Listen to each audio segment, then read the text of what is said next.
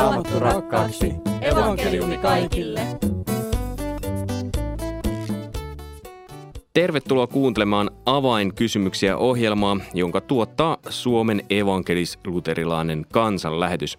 Minä olen Mika Järvinen ja toimin tässä ohjelmassa juontajana ja kysymyksen esittäjänä. Nimittäin tässä ohjelmassa saa esittää kysymyksiä ihan kuka vaan ja osa näistä kysymyksistä sitten julkaistaan tälleen radiossa ja podcastissa ihan kaikkien kuunneltavaksi.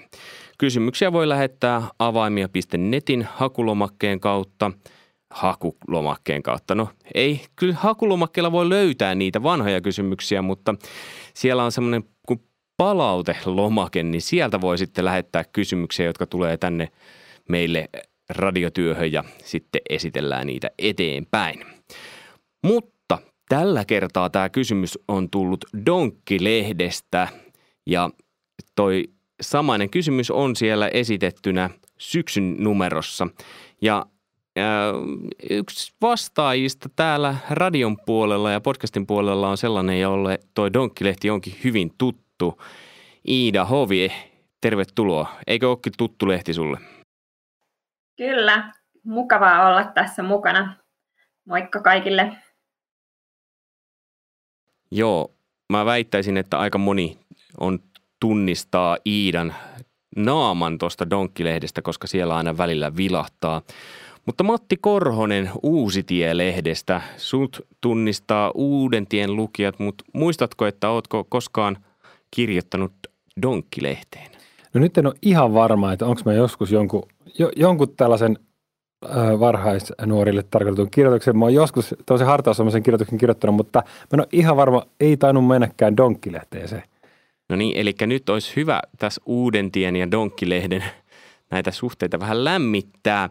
Mutta tässähän sitä tehdään tavallaan, kun esitetään Donkkilehdessä esitetty kysymys. Ja Tämä kysymys menee näin, että mitä tiedetään Jeesuksen lapsuudesta ja elämästä? Esim. kaverit, harrastukset ja opiskelu. Mitä ajatuksia nousee Matilla ja Iidalla? Iidalla ainakin nousee sormi, eli voit aloittaa. Joo, kiitoksia. Tärkein tietolähdehän tähän kysymykseen on tietysti raamattu. Raamatussa Matteuksen evankeliumin alussa – ja Luukkaan evankeliumin alussa ykkös- ja kakkosluvusta voi lukea, että mitä Jeesuksen lapsuudesta kerrotaan, ja sen lisäksi, mitä raamatussa kerrotaan, niin me voidaan päätellä tietäen sen ajan juutalaisesta kulttuurista ja lasten kasvatustavoista, että millaista se Jeesuksen lapsuusaika oli silloin 2000 vuotta sitten Israelin maassa. Niin, Matti, Tuossa on esimerkiksi harrastukset. Onko silloin harrastettu asioita?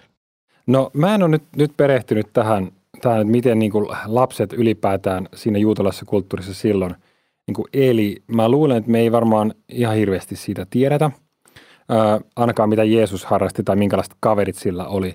Äh, siis oikeastaan raamatussahan niin kuin Jeesuksen syntymä kuvataan ihmeellisesti, että hän syntyi neitsyöstä ja sitten syntymän jälkeen he kävi pienellä retkellä tuolla Egyptissä ja tuli sieltä takaisin.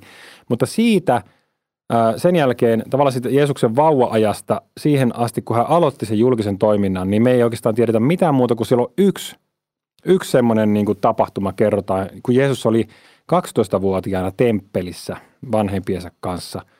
Ja se, se on siis Luukkaan evankeliumin toiseen lukuun tallennettu. Ja siellä sitten – oli pääsiäisjuhlat ja Jeesus joutui hukkaan vanhemmiltaan tai vanhemmat hukkas Jeesuksen. Ja, ja sitten kun hän oli lähdössä takaisin kotimatkalleen, niin huomasi, että hetkinen, että nyt Jeesus ei olekaan mukana. Ja ne palasi takaisin Jerusalemiin etsimään. Ja siellä temppelissä sitten Jeesus keskusteli tämmöisten niin kuin lain oppineiden tai lain, lain opettajien kanssa. Ja, ja sitten löytyi sieltä. Tämä on oikeastaan ainut, mitä me tiedetään niin kuin Jeesuksen lapsuudesta, nuoruudesta – niin kuin raamatusta. Onko tämä muuten Iida semmoinen kohta, mitä paljon junnutyössä käytätte raamatusta? Joo, kyllä. Ai niin, tämä Jeesus 12-vuotiaana temppelissä. Niin. Joo, on tosi paljon ja kyllä lapset on kiinnostuneita siitä, että, että niin, että Jeesuskin on ollut lapsi samanlainen niin kuin mekin, että millä, millä, millä lailla se on ollut samanlainen lapsi kuin me. Ja itse kanssa mietin, että tämä on tosi hyvä kysymys, mikä on, on tehty. Ja sen verran me Raamatun pohjalta tiedetään näistä leikkikavereista, että Jeesushan oli vanhin näistä lapsista. Jeesuksella oli neljä veljeä ja ainakin kaksi siskoa. Eli ne on varmasti ollut ainakin Jeesuksen niin kuin leikkikavereita ja varmaankin sitten siinä naapurin lapsia ihan niin kuin tänäkin aikana lapset leikkii. Sen lisäksi niin Jeesushan kävi synagoga-koulua, niin varmasti sitten sieltä on ollut leikkikavereita, koulukavereita. Ja tota, ää, niin, ja tosiaan vuosittain, niin kuin Matti tuossa sanoi, niin Jeesus kävi Jerusalemissa pääsiäisjuhlilla vanhempiensa kanssa ja sitten tosiaan, kun Jeesus oli 12, niin silloin on tallennettu tämä erityinen tilanne, jolloin Jeesus katosi ja löytyi sieltä temppelistä silloin.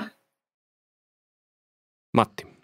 Joo, sitten Raamatussa kuvataan sitä, että Jeesus oli, oli tota niin, puuseppä tai, tai tota niin, tämmöistä sanaa, joka on käännetty meillä perinteisesti puusepäksi. Se on kreikan kielellä tämmöinen kuin tektoon ja tota, se ilmeisesti tarkoittaa, tai nykyisin on tutkijat sitä mieltä, että se on siis, tekee myös puusta asioita, mutta se on vähän laajempi, että se osallistuu esimerkiksi rakentamiseen. No, oli mukana jossain rakennus työmaalla ja näin. Ja me tiedetään, että Jeesuksen isä Joosef tai kasvatti isä Joosef oli myös saman ammattikunnan edustaja. Eli nyt me voitaisiin ajatella, että, että Jeesus todennäköisesti on jo silloin lapsena tai nuorena ollut mukana niissä, niissä tota, Joosefin niin kuin, niin kuin töissä ja käsitöissä. Tämmöinen käsityöläinen ja, ja opi, opiskellut sitten niin kuin isänsä jalanjäljissä tätä. Et käsillä on kyllä Jeesus tehnyt asioita varmasti jo lapsena. Niin se altaa kyllä aika paljon näkökulmaa myös siihen, että miten ihmiset varmaan sitten näkivät Jeesuksen, kun tiesivät, että on käsityöläisen poika. Joo, siellä jossain kohti taitaa vähän niin kuin jotkut suhtautuvat vähän halveksuvastikin niin kuin Jeesukseen sen, tämän perusteella, että, että eikö se ole tämmöinen pu, pelkkä puuseppä. Mutta sitten toisaalta, niin kuin, niin kuin tuossa Iida mainitsi tuon, tuon synagoga-koulun ja, ja tuommoisen niin kuin Mooseksen lain opiskelun, niin sehän sitten tulee evankeliumissa hyvin tarkkaan esille, että Jeesus tietää, tuntee todella hyvin niin kuin vanhan testamentin. Ja no, nyt on sitten tietysti se kysymys, että no, onko hän hankkinut sen, sen opin niin kuin sit opiskelemalla vai onko hän, kun hän, niin kuin me uskotaan kristityt, että hän on ihminen ja Jumala. Että onko se sitten tämmöistä jumalallista niin kuin viisautta, mitä hän on hän on niin kuin sitten ammentanut siihen, niin no varmasti on ammentanut jumalallista viisautta, mutta onko hän hankkinut ne tiedot niin kuin tällä perinteisellä opiskelulla, niin sitä me ei ehkä, ehkä pystytä tarkalleen tietämään. Joo, ja tässä kun näitä äh, Matteuksen ja Luukkaan evankeliumia alkulukuja lukee, niin tulee sellainen vaikutelma, että joo, Jeesus eli hyvin tavallista sen ajan pienen pojan elämää, mutta sitten aina siellä täällä pilkahtaa esille se äh, Jeesuksen erityisyys ja jumalallisuus. Ja ihan ensimmäisen kerran hänen syntymänsä jälkeen itse havaitsen sen tässä, kun Jeesus vietiin kahdeksan päivän ikäisenä temppeliin. Ja sitten siellä oli tämä vanha Simeon ja profeetta Hanna, jotka, jotka olivat niin kuin aivan iloissaan siitä, että heidän suuri odotus oli täyttynyt ja he pyhän hengen kirkastamana ymmärsi, että tässä on nyt Jumalan poika Jeesus Kristus.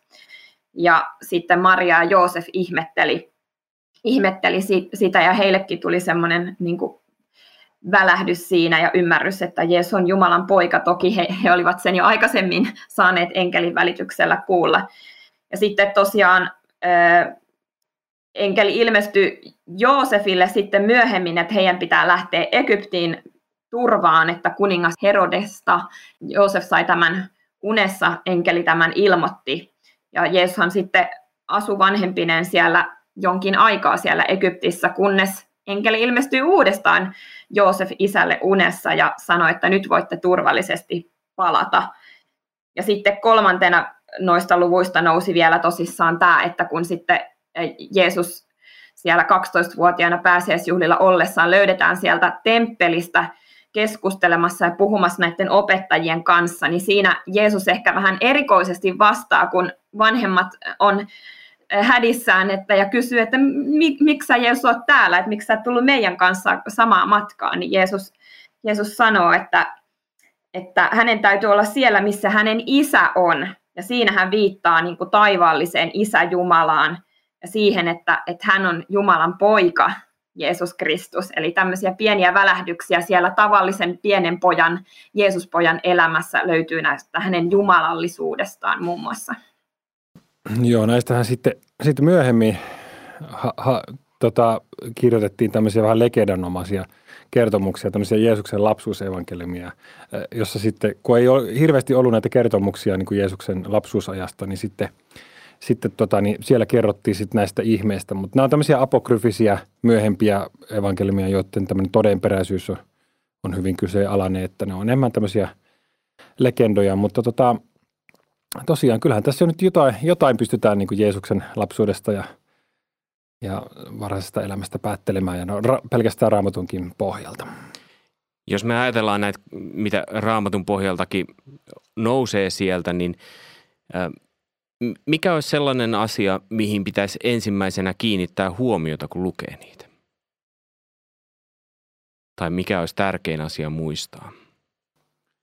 No oikeastaan mä, mä tota, niin voisin vielä palata siihen, että sinähän sanotaan siinä Lukkaan evankeliumin toisessa luvussa, kun Jeesus oli sieltä temppelistä lopulta löytynyt, niin siinä sanotaan, että Jeesus karttui viisaudessa, tai mikä se oli se verbi tarkalleen, mutta siis, että hänelläkin niin kuin se viisas, viisaus niin kuin – karttui. Eli tota, vaikka Jeesuskin oli Jumalan poika, niin hänenkin täytyy opetella asioita.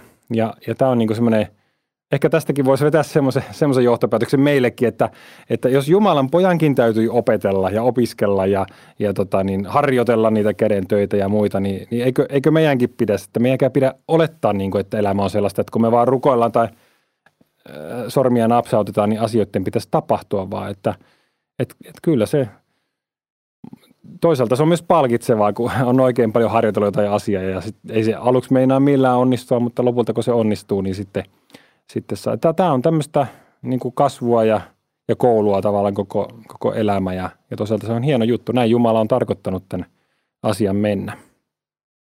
Iida, sä opetat paljon lapsille, niin minkälaisia asioita sä huomaat, että lapsilla nousee mieleen näiden – raamatun kohtien äärellä?